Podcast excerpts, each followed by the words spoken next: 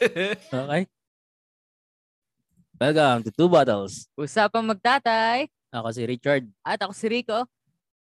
at ito ang Two Bottles. ito ang ating Episode, episode 50. episode 50. Let's go. Episode 50. Yes. uh, Yan. good evening. Ah, good evening, everyone. Okay. Meron Ah, tayong ano ngayon? Meron tayong special guest. Woo! Um, Sige, pakilala na agad natin para, ano, pakilala na. para agad. madalian tayo. Oo. Si GB Labrador. Ang bilis, ang bilis ah. Na isa siyang ah, Bilis ka. isang writer sa Going Bulilit dati. Stand-up Ngayon com- ay stand-up comedian. stand-up comedian at ah, actor. Yes, actor. Wow. Bagong may ano siya, ah, bagong movie, Yung short ah, film short film, ang Mighty Robo V. na pinanood natin last episode. Mm. Eh, last, last episode. Oh, last week. Last week. ang isa sa pinaka mga idol ko sa stand-up comedy. Yan. Yes. Sir GB Labrador. Welcome po. Maraming salamat. Maraming salamat mga mga ka-two battles. yes. Tinutuwa mo na anak mo Eh agad. ah. Yan ang un yan ang unang kasinungalingang sinasabi ng mga asawa sa misis, ang two battles. Two battles Two lang. bottles lang, two bottles. Two battles Eh di- lang. Hindi natutupad yan. Since tatlo na tayo ngayon, three, Three bottles, bottles. na siya. Three battles na. Two plus one. Oo nga, three Oo bottles. Magaling ako sa math. Totoo ah. Totoong Ah, high school anak mo magaling na sa mata. Oo. Kasi 15 years ko nang pinag-aaral yan. So, dapat lang. Dapat lang. Sayang ang tuition. Ay. Kaya, ano kasi, 50, 50th episode natin ngayon. No? Kaya, nag-isip kami na mag maghanap ng guest. special episode Mm. kasi milestone eh. Bale, Napakalaking- pang, pang ilan natin tinanong si Sir JB ng Hindi naman. pang una, pang una. Mauna. Mm. Buti pumayag agad. Oo. Kasi wala na akong ibang maisipang i-guest eh. Kamusta Sir JB? Eto, yun nga. Ah, ano ba ngayon? Biyernes. Nasunod-sunod, nasunod-sunod tayo ng ano ng recording saka show. Oh. So from Monday recording, Tuesday yung show natin ng Best of Comedy Manila, tapos sunod-sunod na yung Cool Pals, tapos ngayon naman ano yung open mic natin mamaya. So Ay, oh. medyo Ay, oo busy nga. na masaya. Mer- Meron kayong open mic mamaya. Oo. Wala po kayong Oo. sinasabi sa akin. Hindi ako kasali. Next week pa ako. Ah, okay. O katapos lang din kasi nung show nila Sir JB nung nung Tuesday. Ah, Yung Boniface show. opo, nung inaayos Oo mo nga, po yung no? computer ko. Oo, hindi ko napanood si Nonong. Sayang. Ano problema natin lahat yan? Ini inaaya ko sila Sir GB manood nung Tuesday kaya lang ano eh, may pasok kinabukasan. Kaya hindi sila nakanood. Ah, Hmm. okay lang.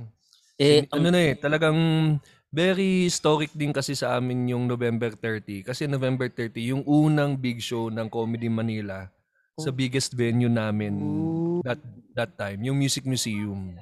Mm. So, kaya tinaon din namin ng November 30 para ma-reminisce yung unang big show namin. memorable talaga pala. Oo, memorable yun. Nanon- nanonood kami dati doon sa Music Museum nung ano pa, hindi pa pandemic. Sa teatrino, Ah, Nanonood po kayo dati ng Oo. stand-up comedy? Oo. Wala po kayong sinasabi sa akin. mukhang, mukhang wala, ma, konti lang mga sinasabi mo sa anak mo ha, ng mga lakad. Eh, mga lakad. hindi naman kailangan lahat ng ginagawa ng magulang alam ng anak. Oo, kaya nga kayo ko sa naman po Facebook eh. napunta kayo ng bar kada isang gabi eh. Hindi, joke lang. Huwag ka maingay, hindi alam ng nanay mo.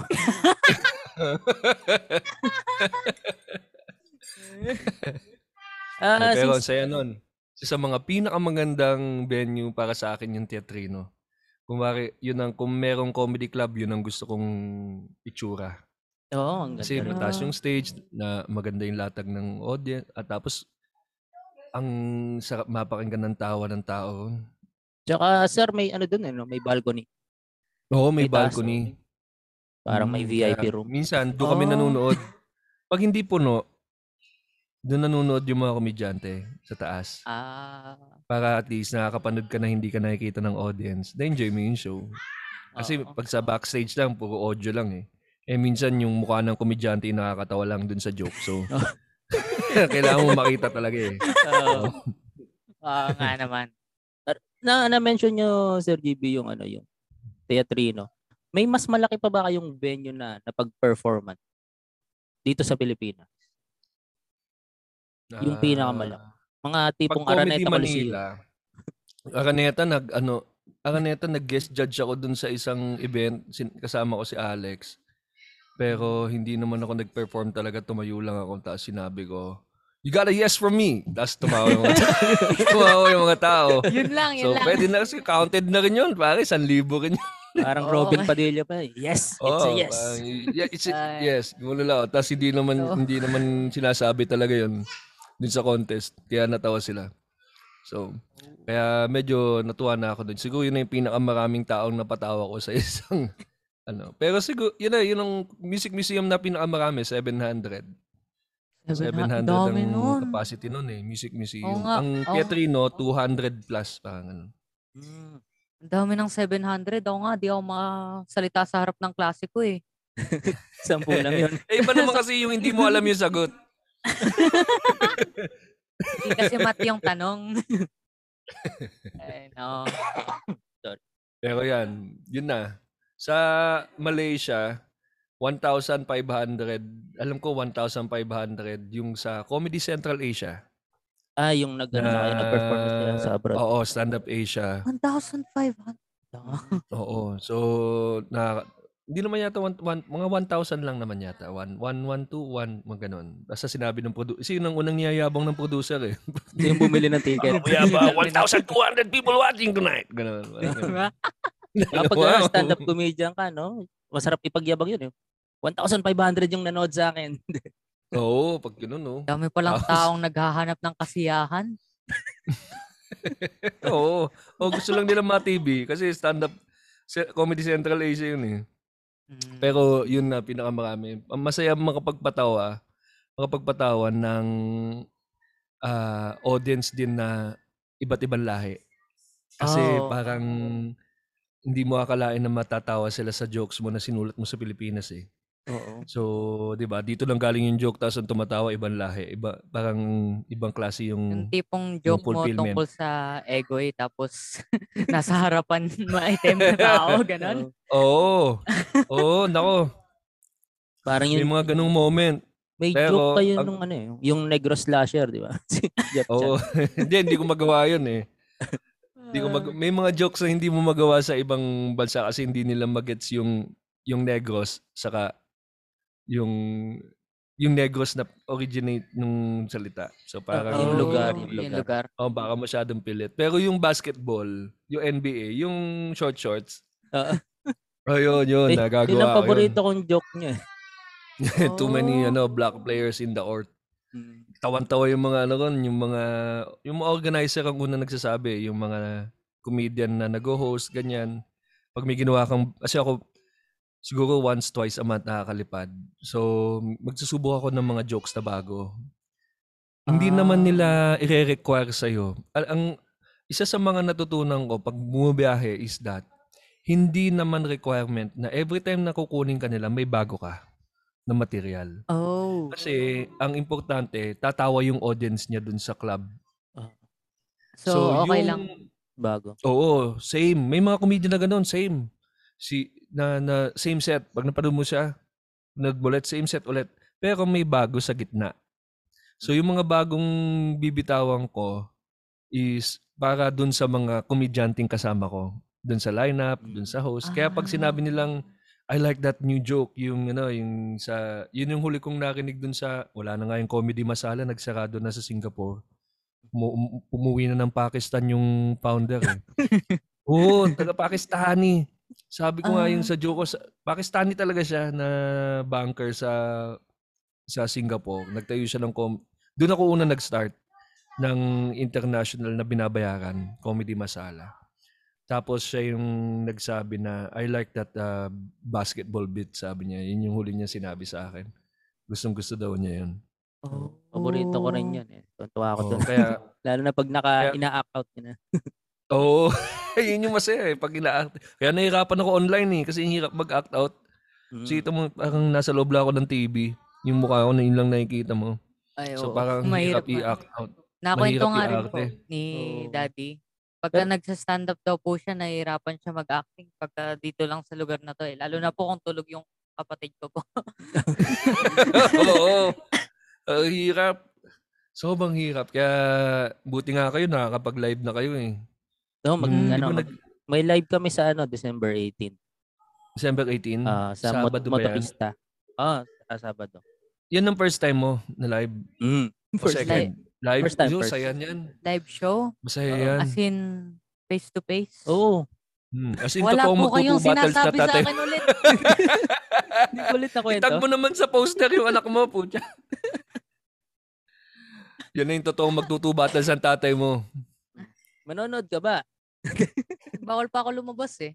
Lab- um, pwede na yan. Bakunado na to. Eh, Bakunado eh. na. Hindi pa. Ano pa lang sir? Ah, first first dose pa lang. First dose pa lang. Oh. Second dose sa 7. Yan. O, aabot pa rin excited ako. Oo, abot na. Excited ako para sa iyo sa sa sa live. Iba eh. Iba Naka- yung energy. nakabahan na nga Excited na- akong panoorin si Daddy Kabahin. para namang hindi ka sanay niya pag kinatanong ng nanay mo kung saan galing. Saan galing? Sabi, nakakabahan na yan. Ano sasabihin ko, yung totoo? O yung hindi totoo? Kahit yung totoo, wala namang, ano eh, walang, wala kang ginawang masama. Ma, masasabit ka pa rin minsan. sa- Basta nagtanong, basta nagtanong kakabahan Oo, ka. sasabit ka pa rin eh. Kahit sa grocery ka pumunta, eh, ba't ka pumunta ng grocery? Ano, yari. Sisinungaling ka na lang. Nag- Nagdasal ako sa garden. Hirap. Oo, mahirap. May experience mo rin yan. Pero yung sa live, ang ang sasabihin ko sa iyo, ang may experience mo is yung energy ng tawa coming from the audience. Kahit na Ah. kahit na audience ka lang, tapos may pinapanood ka, tapos tumatawa lahat, parang niyayakap ka ng energy ng tawa, parang feel na feel mo. Lalo na pag ikaw na yung nagpapatawa. Yun yung talagang nakaka-addict. Yun yung feeling na yun yung ma-addict ka. Kasi hanapin mo siya palagi. Yung ganong feeling na tinatawanan ka na nakakamdaman mo yung tawa. Ang kinakabahan ako Sir GB pag ano eh, kung bumomba ako ng live dun sa first time ko. Oh. Ah, okay lang yan. Paano ako magre-react? Parang nakaka-choke ba yon pag galimbawa bumomba kayo sa isang joke tapos walang tumawa. Nung mga first time nyo, Bobomba ka rin talaga eh. Basta idediretso mo lang eh. Dire-diretso lang. Yung kumbaga parang wag kang magbibigay ng puwang para mapansin ng taong nahihirapan ka. Ah, Parang ganon. Parang, kuwari, di gumana. Sige, diretso mo lang sa next joke. Ang maganda sa iyo, may practice ka na mag-deliver ng joke online. So, same, ran- same pa rin naman. Same pa rin naman yung atake. eh. Kung, ito, kung walang tumawa, konting biro. Mm. Ganun pala kahirap pag hindi online. Yung mga ganun. Sobrang hirap pala na nang, on- nang hindi online. Sana online na lang tayo, no? Kasi pwede akong mag, ano, eh, magpatay ng camera. Ganun. Tapos iiyak na ako sa kama, wala nakakalam.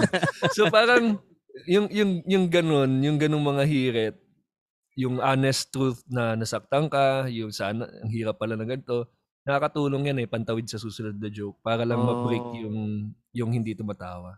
So, makaka, pag yan dumating sa'yo, walang tumawa, may instinct yan eh. May instinct ka as a comedian to do something. Either bilisan mo ng konti para o isegue mo na agad sa susunod na joke or meron kang sasabihin para lang makakuha ka ng konting tawa para makatawid, ganun. May, ma, ma- mas maano yan eh, mas magagamay mo yung yung mga strategy mo on stage pag nandun ka na sa stage talaga.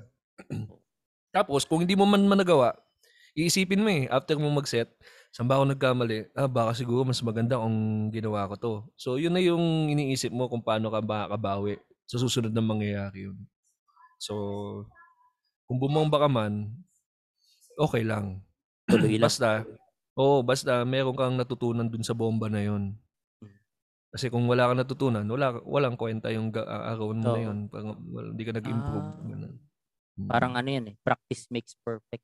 Oo, parang ano, experience points. Porket ano, ano, ah pwede naman magkamali basta may matutunan doon sa mali. Parang Oo. ganon. Oo, yan, sa, sa buhay na rin yan. Parang ganun. Oo nga. Actually, sir, uh. Sir GB, itong anong podcast namin ay ah, parang ano ng concept namin dito eh. Comparison ng panahon ko sa Ah, panahon ng anak ko. At yung siguro Panahon parang ng- nagkwekwentuhan lang kami tungkol sa mga bagay-bagay na gusto namin pagtawanan. Ano? Yung mga ano kami dito. Questions. Ayan. Sige Ah, lang. Biglang na-put on Ah. the spot ah. Uh, where do you see yourself in five Hindi. Ano? Ah, meron kasi kami dito, parang kino-compare nga namin yung panahon ko sa panahon ngayon. So an- an- anong year kayo sir nag-start ng stand-up comedy? Tsaka yung pinakamalaking pagkakaibang napansin nyo sa stand-up Ah. comedy noon sa ngayon? 2008 ako nag-start eh, November, parang Oh. October, parang ano, November or October yata, 2008. Mhm. Ang pinagkaiba, swerte ngayon actually. Naswerte ngayon yung mga open micers kasi naipapasa namin yung mga yung mga advice ng maaga. Kumbaga dahil pinagdaanan namin yung hirap, medyo may konting ginhawa sa mga open mics kasi may mga nanonood na. Hmm. Kasi ginapang yan eh, 2008 ang nanonood, mga tropa, mga Oo. kung sino man yung nagkataon nandun sa bar. Kasi libre lang yung mga open mic namin nun eh. So talagang ang hirap magpatawa nun. Kasi hindi naman talaga sila pumunta yung audience 8, 90% of the time hindi pumunta para para manood ng comedy. Iinom lang. So kailangan, oo, iinom lang o kaya may meeting sila. Naalala ko pa may isang show kami, nandun pa si Yorme. Isko. 2009 si Isko, oo, nandun oh, sa dulo sa sa sa, sa, sa sulok hindi naman nanonood kasi nagmi-meeting sila eh. nagmi-meeting sila. So kami tuloy lang. So medyo mahirap yung panahon namin kasi ginagapang namin yung audience. Pero nakatulong sa amin sa pag sa pag ah, sulat ng joke kasi kailangan mabilis eh. Hindi ka pwedeng mag-set up ng matagal kasi bibit, bibitaw audience. So kung dahil dahil kailangan namin makuha yung audience, mabilis lang ang setup, mabilis yung punchline, tawa agad sila. Mhm. Tapos tira ng tira hanggat sa, alam mo yung parang kailangan na, tapos hindi nila napapansin, nakatingin na na papahinga. Oo, oh, hindi napapansin. So yun yung mga technique na natutunan namin. So na-apply namin sa set namin. Kaya kung mapapansin mo yung mga jokes ng mga comedians na mga kapanahunan ko, kapanahunan ko, marami silang mga punchline dun sa joke in between. May pantawid. Oh. May mga hirit, tatawa ka, Tuloy-tuloy, tatawa ano? ka, tatawa ka. Oo, si ganun. So, ang maganda ngayon sa audience, ay sa comedians natin, is that medyo nakaset up na ng konti yung stage. Oo. Na pag sumampa ka, may nakikinig. Mhm. Kasi Parang doon mo ano eh, malalaman, oh, Parang na nagawa na yung daan. Para oo, daanan parang, namin. konti, oh, kumbaga parang road widening na lang kayo eh. Meron ng kalsada eh. Ah. Widening na lang. Ang ang mga stand-up comedian pa lang noon, si, sila Rex Navarrete siguro ano. Sila ng mga sikat. Mga, oo, si Rex, yan. Rex Navarrete. 2001 pa lang, nandiyan na si Rex Navarrete. Mm. So parang, hindi, hindi ko pa napapanood video niyan sa audio lang. Tawa na tayo ng tawa dyan. O, So, Kasi naalala ko nung nung panahon na yon, ang mga kilala lang sa stand-up comedy, yung mga sa mga clowns eh, clown circo, punchline, sila Vice Ganda. Yun lang yung yun yung Mm. stand-up comedy na kilala dito sa Ah. Pilipinas at hindi na Oo. hindi nakikita yung ano, yung stand-up comedy talaga na ginagawa nila GB. oo. Naalala ko Pero- lang po kasi noon, nasa loob lang ako ng tiyan ng nanay ko. Yun lang naalala. ko. De, pero yung, kung ano yung nangyayari ngayon sa Pilipinas, yun yung nangyari din noon sa Amerika. Kumbaga, Ah. yung ganyang style ng insult comedy, yung may mga variety show, parang ganyan din yung setup ng vaudeville eh. Tapos, unti-unti, nagkaroon ng stand-up. So, nag-evolve. Nandiyan pa rin naman yung style na yan eh. Pero mas mas sumikat na ngayon sa kanila yung ah, parang observational stand-up comedy. So sana sa atin, ganun din. Kasi ang maganda sa ginagawa natin, yung mga taong nasanay na sa usual stand-up dito, pag nanood sa atin, refreshing. Sabi niyo, wow, refreshing to ha. Walang, Oo. di ako natatakot. Di ako natatakot na... Hindi mo tayo malait. Di ma-call out. Oo. So, so parang tumatawa lahat. Hindi hindi yung puta yari ako dito, ganun. Oo, pag, So- pag kasi sa ganun, nakakahiya umupo sa harapan eh. Oo, Oo. kasi parang, Sigurado makikita ka eh. oh no. parang ikaw yung talagang unang tatargetin eh. Mm. Lalo na pag yung Mm. pagmumukha mo, di ba? Makikita, uy, ang dami mong pimples. Hindi. Ito naman. Ganun lagi, eh. titirahin dyan eh. Oo. Mm. Kaya yun yung parang ano nang nangyari sa eksena natin ngayon sa comedy. May choices na yung mga tao. So Mm. nakukuha na natin yung mga Pilipino na mahilig sa ganitong comedy. Kaya med over uh, through the years, medyo nakabuild na tayo ng konting ah, parang comedy following, ganon. Parang naging blessing in disguise din, Sir JB, yung pandemic eh. No? Kasi lalong naikalat through online yung stand-up comedy. Oo. Tsaka yung parang- ano, Naalala ko kasi nung before pandemic, wala akong naririnig na stand-up comedy dito sa Pinas. Oo. Naalala ko. Tapos ngayon, si daddy ko nagsa-stand up na. What? No. Ah, isang taon lang lumipas, nag-iba ng tatay ko. Ang tanong ba yung natatawa ka sa kanya? Ah. Sige, sige, sige. Hindi pa bayad yung computer mo. Parang na on the spot. ano? Teka, ano? Hindi, ikaw, may, May favorite question. joke ka ba ng tatay mo ngayon? Ano? may favorite joke ka ba? Ako? Hindi, favorite joke ko. Hindi, ako. May favorite joke ng Ikaw yung, tatay. ikaw yung favorite joke ko. ako ikaw yung pinaka nakakatawang ginawa kong joke. Oo. Biruin mo. Ay, no. Nagsasalita ka Yung na. kapatid ko. Nako. Ano, Di naman. Ano? Di ba pinaparinig ko naman minsan sa yung mga yung open mic ko. Opo. May naalala ka ba? Me- eh, medyo mahirap maalala kasi naka, makakalimutin ako eh. Hindi, ano, kinakalimutan naman talaga. Hindi, magtanong ka na lang kay Sir JB. Okay. Huwag na natin pag-usapan yun sa akin. Bayak na. Sige. Hindi. Ako naman, ako nilista ko lang dahil may curiosity ko. ako. Hindi, may curiosity din ako eh. Kasi napaisip ko, ano, ah parang paano nyo po na desisyonan na, ano, pumasok sa Stand sa up. stand-up comedy. Yan. Parang ano pong nag-drive sa inyo na Ah, mag-stand-up? yung stand-up kasi, parang gusto ko siyang subukan noon pa.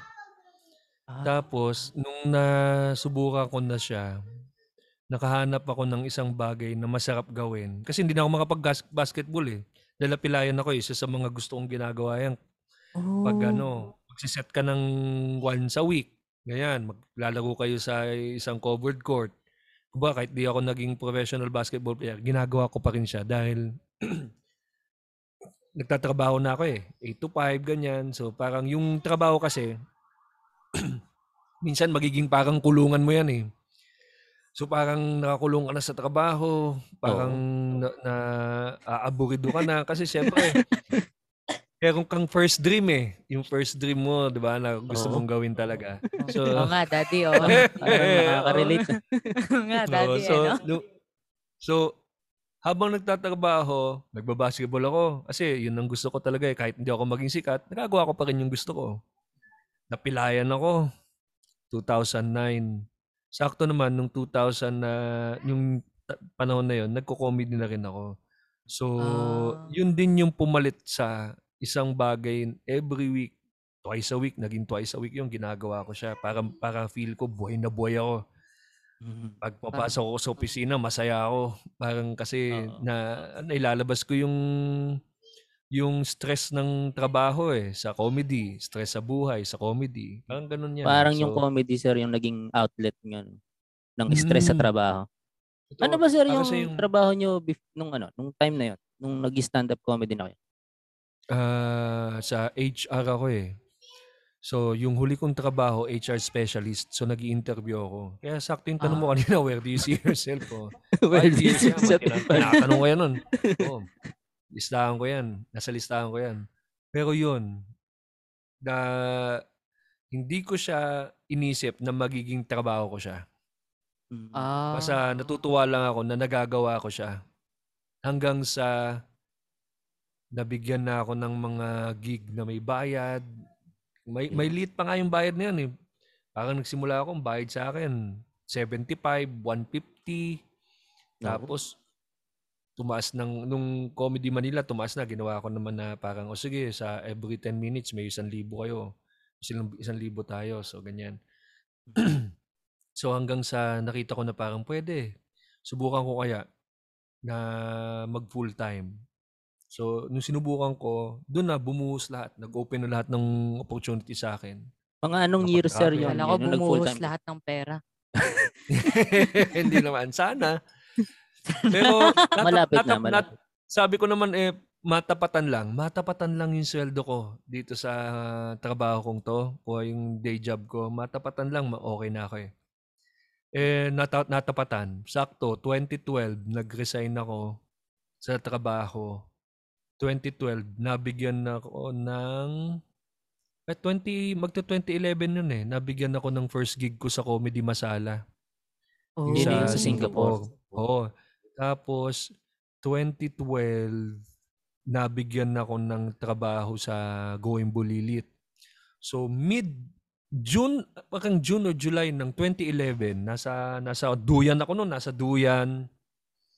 Tapos, Papalamig na, lang. naalala, naalala ko pa. Sinama, wala pa akong pera noon, sinama ako ng tropa sa Palawan. so, nandun ako sa, parang, parang ano, naka, nakaduyan ako. Sabi ko, parang na-feel ko na parang, mag-quit na kaya ako ng trabaho ko, tapos pagso ko na lang yung comedy. Bilang sumipa na ganun. Sakto, umuwi yung kapatid ko galing ng ibang bansa, OFW kapatid ko eh. Eh, wala siyang mahanapang trabaho. Sabi ko sa kanya, gusto mo, ikaw na pumalit sa akin dito. yun na yung trabaho ko. Sabi gano'n. Kasi, sayang eh. Ikaw na re-recommend ako. Kasi pareho lang naman eh. Kaya naman yung gawin yung ginagawa ko dahil nag internet lang naman ako at nag-yayaw messenger. Nanonood lang sa opisina, yun lang ginagawa ko eh. Kayang-kaya mo to pare, Yahoo Messenger lang. Sabi ko. so, minessage ko siya. Tapos sigurado ka, sabi niya, oo, sabi ko, ikaw na i-recommend ko, pumalit ka na sa akin dyan. Tapos ako, ah, mag, di ko pa sinabi sa kanila talaga yung plano ko eh. Pero sabi ko, meron naman ako. Pero maganda, supportive naman sila sa akin. Yeah. Tapos yun na nga, Importante. yung sa sa Going Bulilit, ang kinikita ko ron parang 16,000 a month. Hindi sa ganun kalaki. Pero yung mga kita ko sa comedy, sa sta- kasi yun, 16,000 a month, pare once a week lang kami pumapasok. Monday, meeting. Tapos Wednesday, Makapag-apply nga. Wednesday, ah. Kasi ganun eh, pag nasa TV ka, pod, once a week, pupasok kayo, pag-usapan nyo yung susulat. Tapos may assignment. Bibigay sa iyo yung mga assignment na gagawin mong sketch o mga gag, ganyan ko ano man. Tapos ipapasa parang mo siya ng... lang? Oo, parang school lang. After nun, papasa sa iyo yung ibi- papasa mo yung script mo, yung mga assignment mo.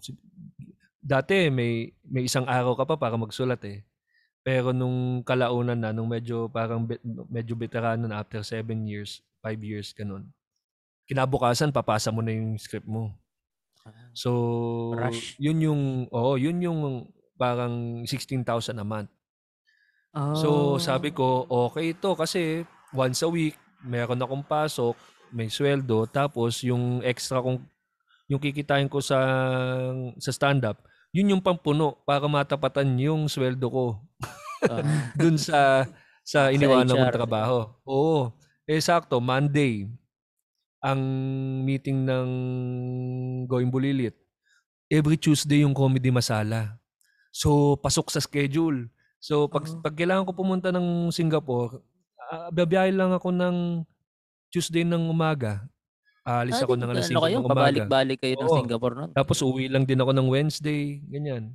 Ah, parang Ah. ginawa niyong Quiapo yung Lilipad. Singapore.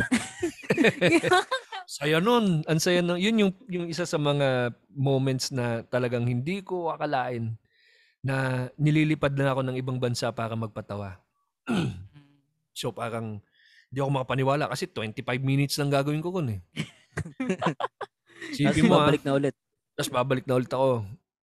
Tapos ah, parang ganun. So nakatulong, ang laking tulong sa akin nun kasi yung word of mouth sa mga organizer, kunin siya, kunin nito. Tapos hanggang sa Comedy Club Asia. Oh. Tapos Malaysia, yan. Kaya naging pangalawang, mga pangalawang bahay ko na yung Singapore, Malaysia. Hindi dahil sa palagi ako pumunta doon. Dahil sa tagal kong pumupunta balik-balik, yung mga comedians, kung paano tayo dito, Mm. Ganun na rin, yung mga yung ganun ang turingan namin ng mga comedian para mga kapatid. Mm. Akala ko may yung asawa rin kayo doon. Kaya parang bahay niyo na rin yun. Oo, parang bahay na rin. No? Hindi, totoo, parang mga malalayong pinsan natin, mga Malaysians, saka Singapore. Yun lang naisip ko. Sobrang dikit yung ugali ng Pilipino saka mga Malaysians. Kaya na Ah. kaya rin ano no, nahasa rin talaga yung English na jokes niyo no. No, Dahil sa international eh. Oo, mapipilitan ka eh. Kumbaga parang English ko nang pinractice, pero pagdating doon, talagang pagbaba mo na, hindi ka pa umakit. Mga, pag, parang on and off stage, naka-English mode ka eh.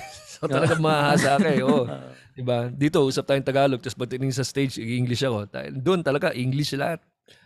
Pati pagbili ng Yun pala tinapay. kailangan nyo, Daddy.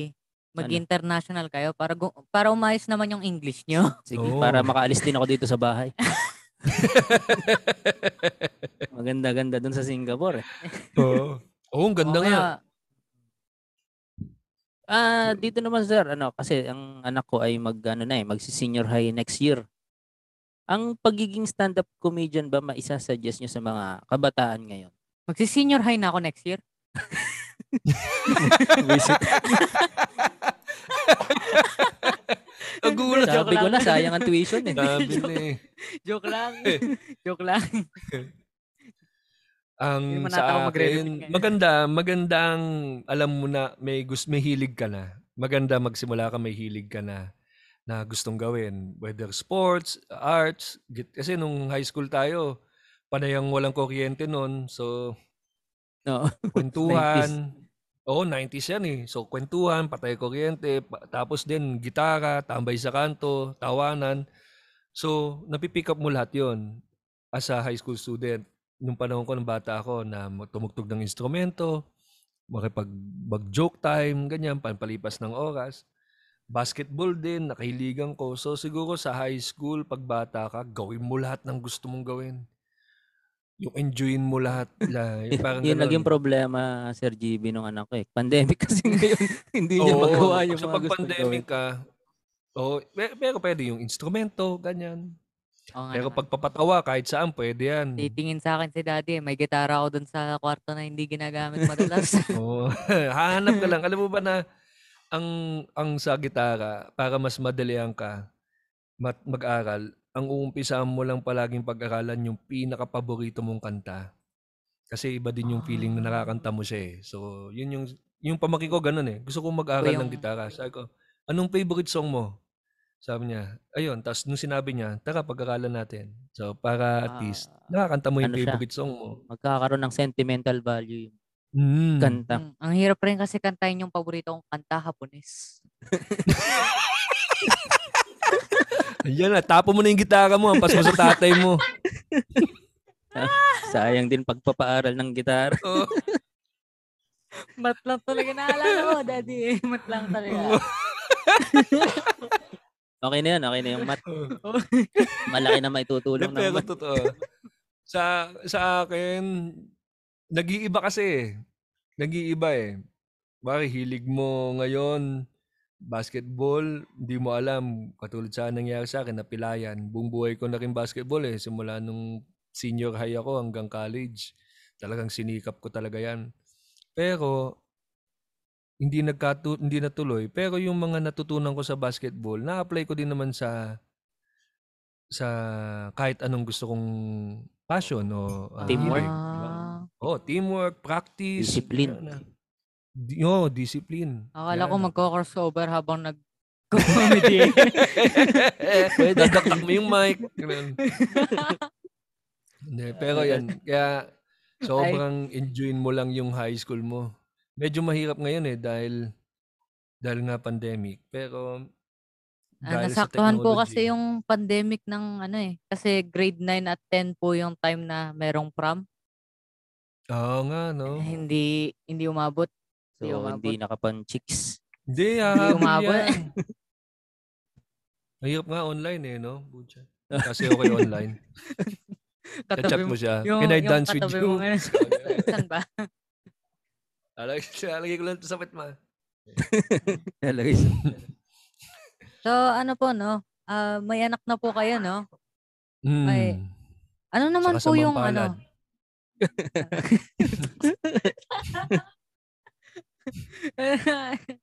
ano naman po yung ano, ah, experience ng pagiging comedian as a father? Parang ganun. Mahirap. Kasi hindi palagi nakakatawa. Oo, kasi stricto ka pa rin eh. Oo. Kailangan stricto ka pa rin kasi meron kang ini-establish na values ng mga bata, yung, yung discipline. Minsan dadanin mo sa biro, pero siyempre mas madalas napipikong ka. So parang ang hirap sabihin na ang pinakamahirap sa comedian is yung sasabihin mo sa bata na ang nagpapakahirap ako magtrabaho para ma- mapakain kayo lahat. ang hirap-hirap magtrabaho araw-araw. Tapos, tapos, tapos pag nakikita niya ako nagtatrabaho, ako, ako si Santoni. Kita niya ako sa gilid. Ah, ganun, oo.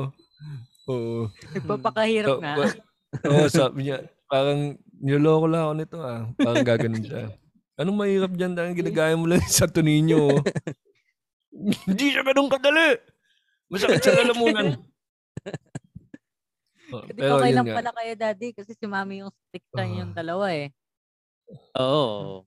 Kailangan merong isang komedyante tsaka isang stricto sa pamilya. Oo.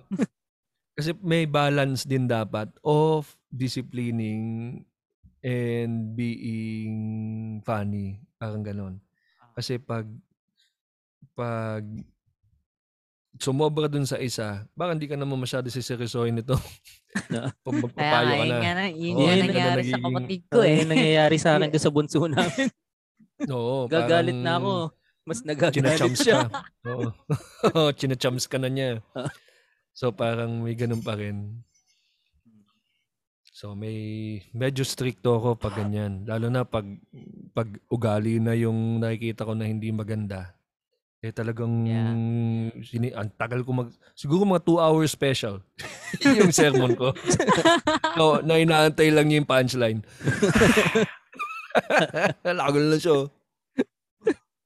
Punchline dapat to ah. Pero yun. Doon ako strict.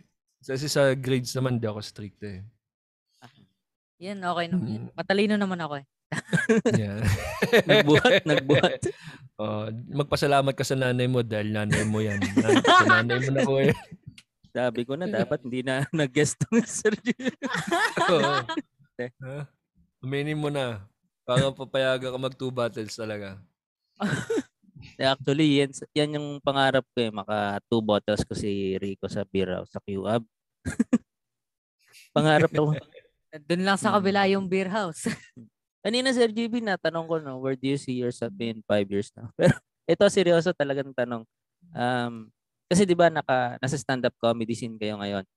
Pero sa tingin nyo, ano pa yung pwedeng i, ano, iangat ng career nyo bilang stand-up comedian? Hinakaw niyo yung Show ba tanong sa ko. Ay, sa'yo ba yun? Tanong mo ba yun? Oo, tanong ko rin niya. yun eh. sige, sige, tuloy Okay na. yun na lang. Sa tingin ko, ang mauuna, in five years, tama ba? Five years? Kahit, kahit, Ah, ang lagpas Tanong. pa. Oh. Kung saan nyo yung dapat- tingin yung goal pang next. Siyempre, kailangan makonquer natin lahat ng mga stages. Yan. Nako, yung una, ang ang parang nakikita ko dito sa Pilipinas kasi ang kailangan mo muna unang i-conquer world stage eh. Bago ka nila bigyan ng malaking stage dito. Oo. Kasi pinapansin. kuwari, ka Baliktad eh, no? Hindi ka, medyo hindi ka papansinin, no? Medyo masakit, masakit yan, pero yan ang realidad eh. Kasi medyo western kasi yung media natin eh. So Ah. talagang ang, en- ang ang entertainment natin Hollywood. Parang ganun, majority. Oh. Mag Hollywood level, parang ganyan. So kailangan mag-Netflix talaga. Kailangan Oo. makapag-Netflix, ganyan. So pag ah, yan, makapag-Netflix tayo sana by next year or two years from now. eh, ang susunod na niyan, yung malaking stage dito. Wari, ano ba pinakamalaki? Siyempre gusto mo ano, pa, Philippine nangarap, Arena. kung mangarap ka lang, Philippine Ayun. Arena na. Oo. Di ba? Sipin mo, pinapatao mo, ganun karaming tao. Mm, Tapos puro Sarap iglesia nun. ni Cristo.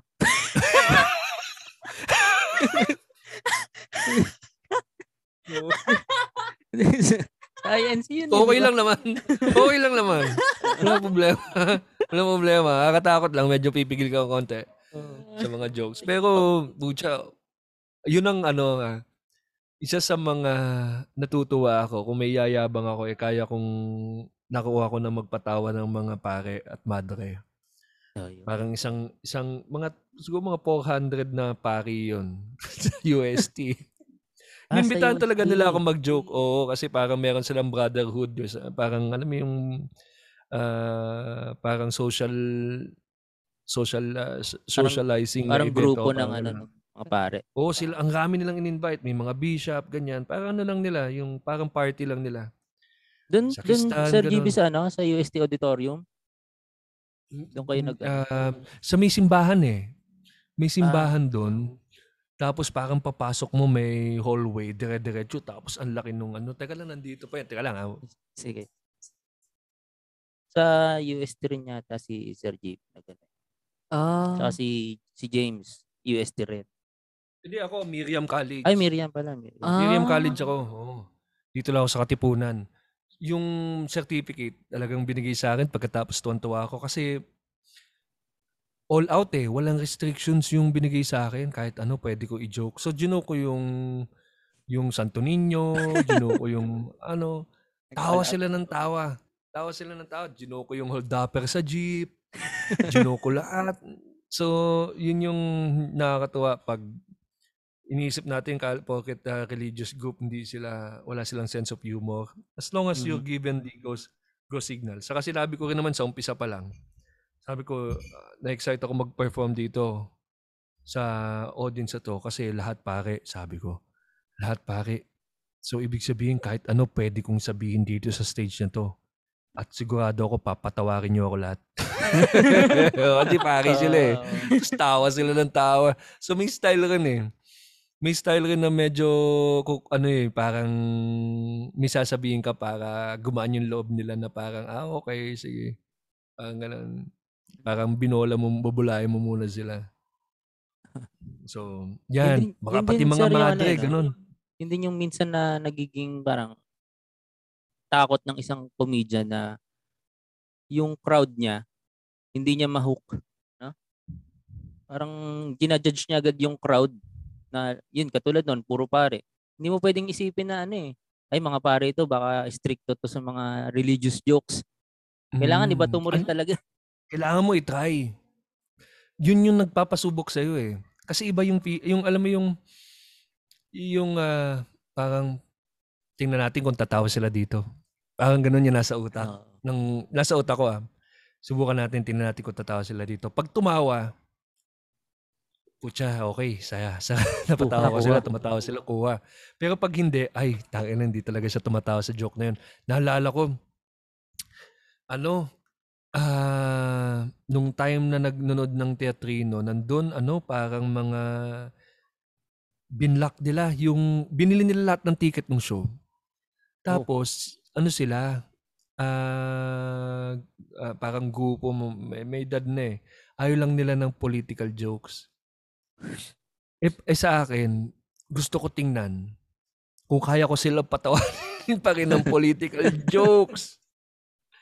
Malakas, yung parang gusto ko eh, parang hindi mo pwedeng sa, parang, bakit, parang tanga, parang tanga lang ako kasi nagbigay sila ng restriction. Pero sa loob-loob ko, lumakas loob ko, kasi show naman namin to, teatrino to eh. Hindi ito corporate, kumbaga, ito yung club show talaga na, binil, na, na pupuntahan nyo. So ginawa ko pa rin yung usual ko na Friday set na walang restrictions. Pero talaga nung tinayra ko yung political joke, oh, talaga hindi talaga sila tumawa. Kasi ang punchline dun si Delima eh. Eh, supporter pala sila. Yun lang. Oh, no. Ng Dili. So talagang ano, tinitingnan ko. Eh, nandun pa si, ano nun, si kilalang ano yun eh, si Jaime Fabregas. Tinitingnan ko siya, Ah, hindi siya supporter din. tumatawa. Oo, supporter, hindi siya tumatawa.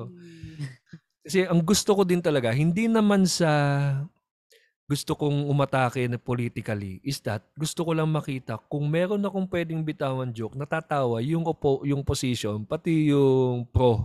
Mm. Yun yung yun yung gusto ko eh. Kasi yun yung power ng comedy eh. Parang Kaya pag, mo ano, silang- pagsasamahin mo sila. Pagsasamahin Oo. mo sila sa tawa. Oo. Pagsasamahin mo sila sa tawa we- is already telling everyone kahit na magkaiba beliefs nyo na you guys will share the same ano yung humor or you, you yung meron yung meron meron pa rin tayong pagkakapareho na wag niyong kakalimutan na hindi tayo iba't iba Oo. iba sa isa't isa ang comedy para sa lahat dapat. Oo. Hmm. Ngayon nahati tayo pagdating sa comedy. Oh, Pero ang medyo hirap mas siguro mahirap. gumawa ng joke tungkol sa politika. Kasi katatawanan naman yung politika natin dito. Oo nga, wala ka nang kailangan ayusin. Actually, babasahin mo lang yung headlines. okay ka na. Oo nga naman. O lalo na Oo. panahon ni Duterte, ang dami ang daming ginagawang headlines na comedy. Oo. Gagan babasahin mo lang headline tapos gaganyan ka. Anye. Ganun, yun na, joke na yun. Lang. Tapos ginagaya naman ng oposisyon ngayon. Oo nga. Doon makikita. Doon makikita talaga. Meron ka ba? Wala na akong maibabato. De- ah, ito, meron lang akong isa pa. Ah, um, since ano to, ano to Sir GB, usapang magtatay. Meron ba kayong best lesson na natutunan sa tatay? Best life lesson. Ang na, ang tatay ko kasi, kung may natutunan ako sa kanya, yung sinikap niya yung buhay niya pataas. Hmm. Ang talagang nag-aim high siya eh. Talagang hindi siya nagsettle. Ah. Yung tatay ko, may farm, Iloilo. Tapos nag nag ano siya, o- honor student siya sa school niya hanggang sa nag ah, nag ano siya, eh, entrance exam siya sa Merchant Marine Academy, Kings Point. Isa sa mga Pilipinong binigyan ng scholarship para mag-aral sa barko. Merchant Kings Point. Oh, tapos Amerikano, yung eskwelahan, sikat eh. Tapos yun, ah, from there naging engineer siya. Tapos sa Caltex, diyan niya nami- nakilala tat nanay ko sa Caltex sa Batangas, San Pascual, yung may refinery. Doon siya nag-engineer eh. Tapos yung nanay ko naman, yung pamilya niya may tindahan sa tapat ng refinery. Ayun na. 'Di ba? Bumili ng soft drinks pati. Pati Pati binili na kamay. rin yung kamay. Oh, pati kamay kinuha. So So hanggang sa nakapagpatay siya ng kumpanya niya, ganyan. Naging ano na, naitaas niya yung buhay niya. So yun yung lesson ko sa kanya. Yung hindi, hindi, yung kumbaga parang hindi dahil nanggaling ka sa hirap, wala ka nang pupunta, patunguhan. Sinikap niya yung pag-aaral eh. Nag-aaral siya mabuti, naging honor siya. Pinagkakitaan pa nga niya yung mga estudyante ron eh, dahil nagpapatutor sa math. Oo, nagpatutor siya sa math. Parang nagtututor siya ng mga mahina sa math, tapos nagpapabayad siya. Ayun. So, Alam mo na So- gagawin mo. Puro matatalino kasi yung kaklase ko. Di, ano, kik- kikilan mo na lang, blackmail mo. Mm. Ano, Blackmail. Alamin mo kung saan sila mahina. Oo. So yun yung yun yung naano ko sa kanya. Talagang sipin mo farmer. From farmer, nag-aral sa New York. New York yata yung pinaka-main ng Merchant Marine Kings Point Academy. So West Point. So tapos eh na, nag-Ateneo pa siya after noon, nag-masteral pa siya. So gina ano pa walang walang imposible. Kumbaga parang kung pagsasamahin mo yung skills mo pati talino, parang ganun. At tiyaga. Oo, Tinaga talaga. tsinaga niya. Talagang nag-iisang life lesson lang talaga na naalala ko kay Mm. daddy. Hindi daw ka, hindi Sige, daw, sige, ano, sige, sige. eto, Sige. hindi daw, hindi daw kami mahirap. Yung pera lang namin, nasa ibang tao pa lang. Ganon. Ganon. Totoo yan. Totoo naman. Totoo naman. Sa traffic lang. Sa traffic lang yung pera natin. sa ano pa ba? Saka yung ang bilis niyang binago yung bisyo niya. Kasi malakas uminom tatay ko noon eh. Oh. Pero nung nakaramdam siya ng mild heart attack, talagang nag ano 180. Parang nag ano siya. Exercise siya araw-araw, wala na siyang Biga. hindi na siya umiinom. Oo, parang nag ano siya. At Biglang the age ikot. of 50. Oo. So parang tapos mada, nagdadasal ka- every Saturday kami. Magkasama kami palagi nagsisimba hanggang from grade school hanggang high school. Nung college kasi merong hindi na ako pwede nang hanggang Sabado eh. Pero araw ah, ano yan, weekly. So isa sa mga na, na ano ko diyan sa kanya yan.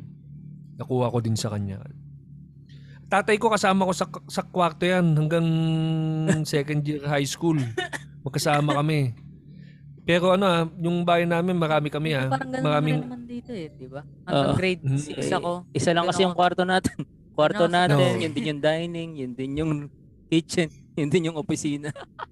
Kumbaga parang bodyguard, ba ako naging bodyguard yan, magkasama kami. Tapos mga second year high school, second year high school yung huli kami magkasama. Ta kasi nagma-masturbate na ako noon eh. Kailangan na ng sariling kwarto. nagigising, nagigising siya eh. Nagigising siya. So sabi ko, ah, sige, lipat na lang ako ng kwarto. Pero nung pag nung nawala kasi nung naondoy kami, magkasama talagang palagi kami magkasama ng tatay ko na kahit nung tumigil ako ng pagtatrabaho, magkasama na lang kami ulit sa kwarto kasi matanda na. So ako na rin nag-alaga kasi ako yung bunso eh. So ako yung nag-aalaga sa kanya. Ayan. Oo, ganun din. Ako rin nag-alaga sa tatay ko. eh. Kasama ko rin siya hanggang second year high school. Oo. Totoo. Kasi- Oo, kasi maaga rin namatay nanay ko eh. Oo. Tap- eh, nung ano, nung nagigising na ako sa gitna ng gabi tapos hindi ko siya katabi, andun na siya sa kwarto ng katulong namin. Naghanap na ako ng kwarto. Sabi ko, tay, lipat na ako ng kwarto. Kasi gigising din naman ako, wala ka. eh." Yun, lumipat na yung katulong namin do sa kwarto niya. Tapos hindi na ako naging bunso. Ayun. Nadagdagan na kami. Napakagandang istorya. Oh, Eh, kaya, oh may may may tatanong ka pa. ah, Meron kaming open mic ngayon eh. So, may na na. open mic. Di, okay lang. Go lang. Sige lang. Ah, Last story pa naman yan. Ah, sige, last question, Rico. Wala rin akong masyadong may tatanong. Ah, ano, ala, paano ba to? Kasi may mga nakikita akong clip sa Facebook yung mga stand-up comedian. Merong nanggugulo sa Mga hecklers. mga hecklers yon. Ano po yung parang isa sa mga pinaka-memorable Heckler. heckler moments nyo? yung mga ganon. Ah, sa Malaysia.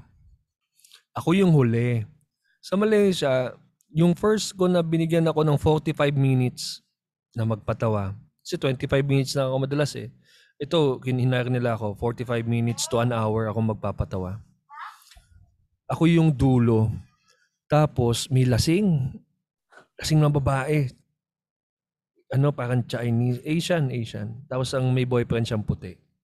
Ang ingay. Talagang hinehekel niya lahat.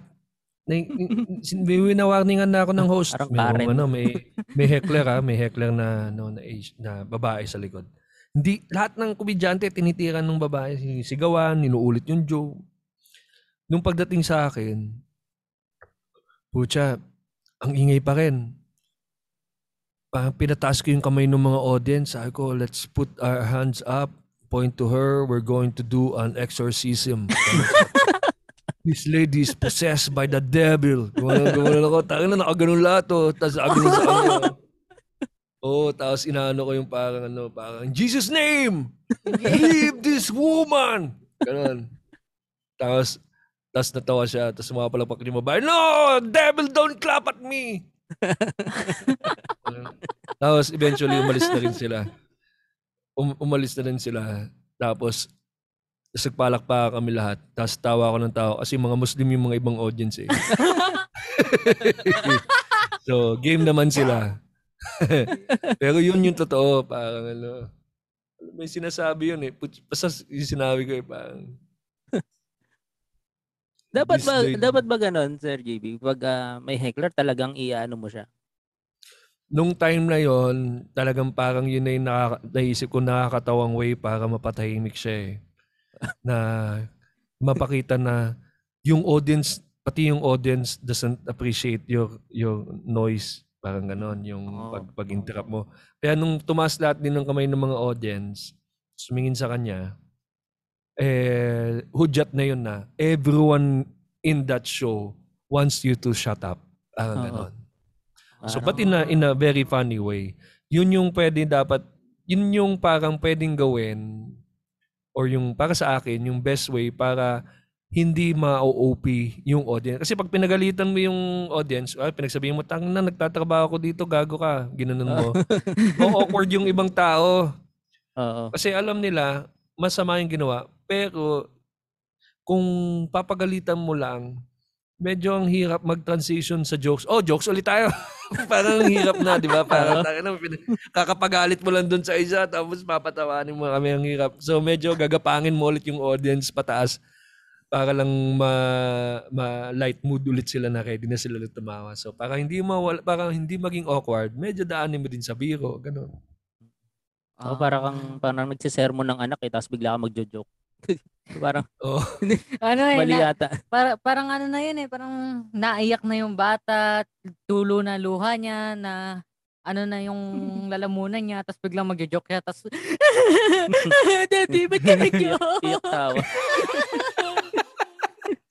Ganun eh. Oo. Ayun. Ah, okay na. Yun na yung, yun na yung mga tanong episode ko. na. Hindi, actually marami pa to. Kaya lang, Sige lang. paulit-ulit na to eh. Ah, Paulit-ulit. Anong favorite mong joke na sulat mo? Ang favorite joke ko ay hindi dahil ito yung paborito ko, dahil paborito to ni Rex Navarrete. Kaya siya ko favorite. Yan. Kasi idol mo, idol ko si Rex eh. so parang nakilala mo, nakita, nakilala ko si Rex, kasama ko siya. Tapos meron siyang favorite joke na ginagawa ko. Parang kaya naging sobrang parang sobrang tuwan-tuwa ako dun sa joke na yun na dahil dun eh talagang may nagustuhan yung id- isa sa mga idol mo, yung burger machine joke.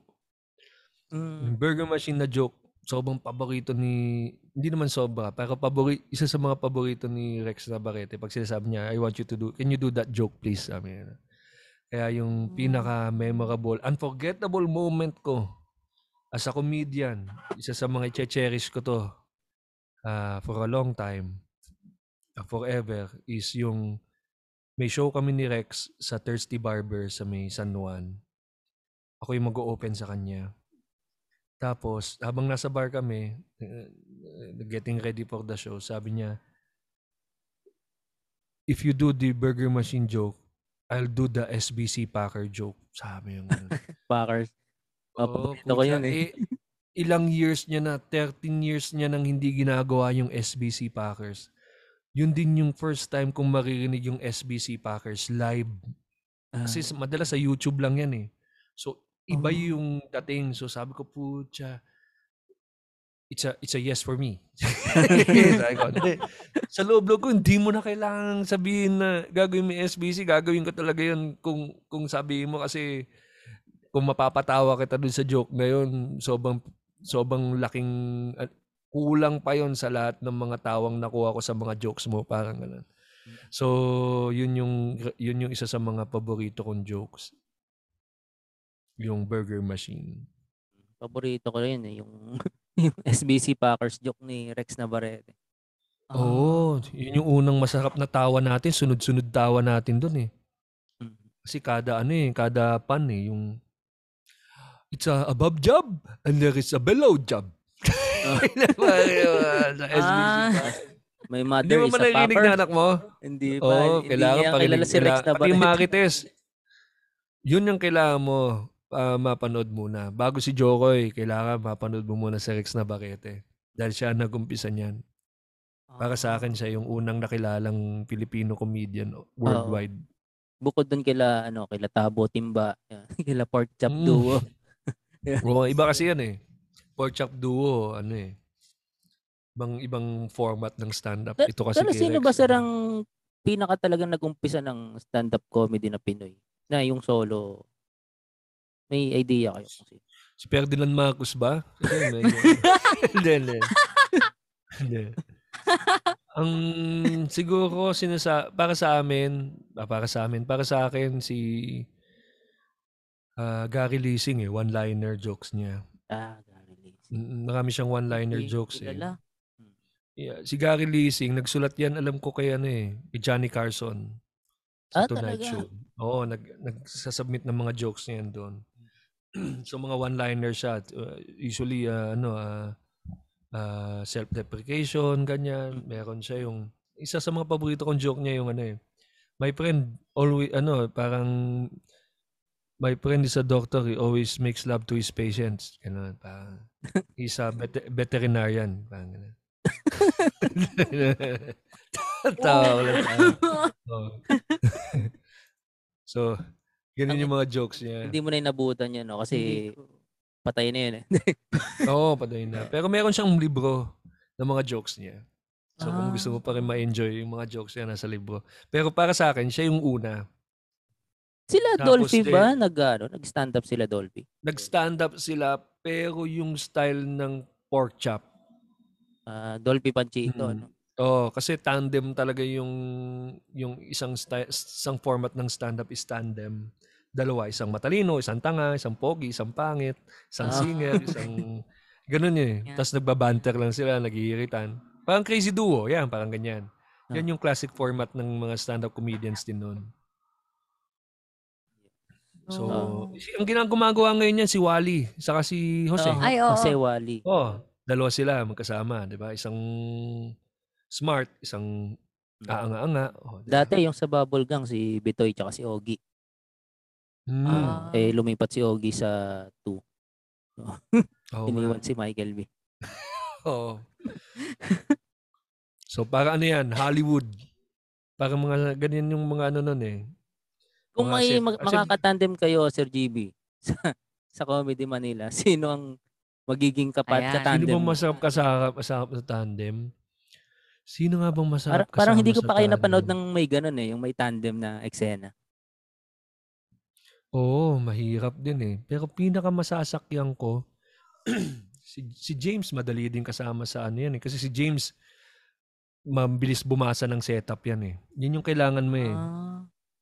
Yung mabilis, mabilis maka-pick up ng setup, o maka-pick up ng, ng gusto mo kung saan ka pupunta.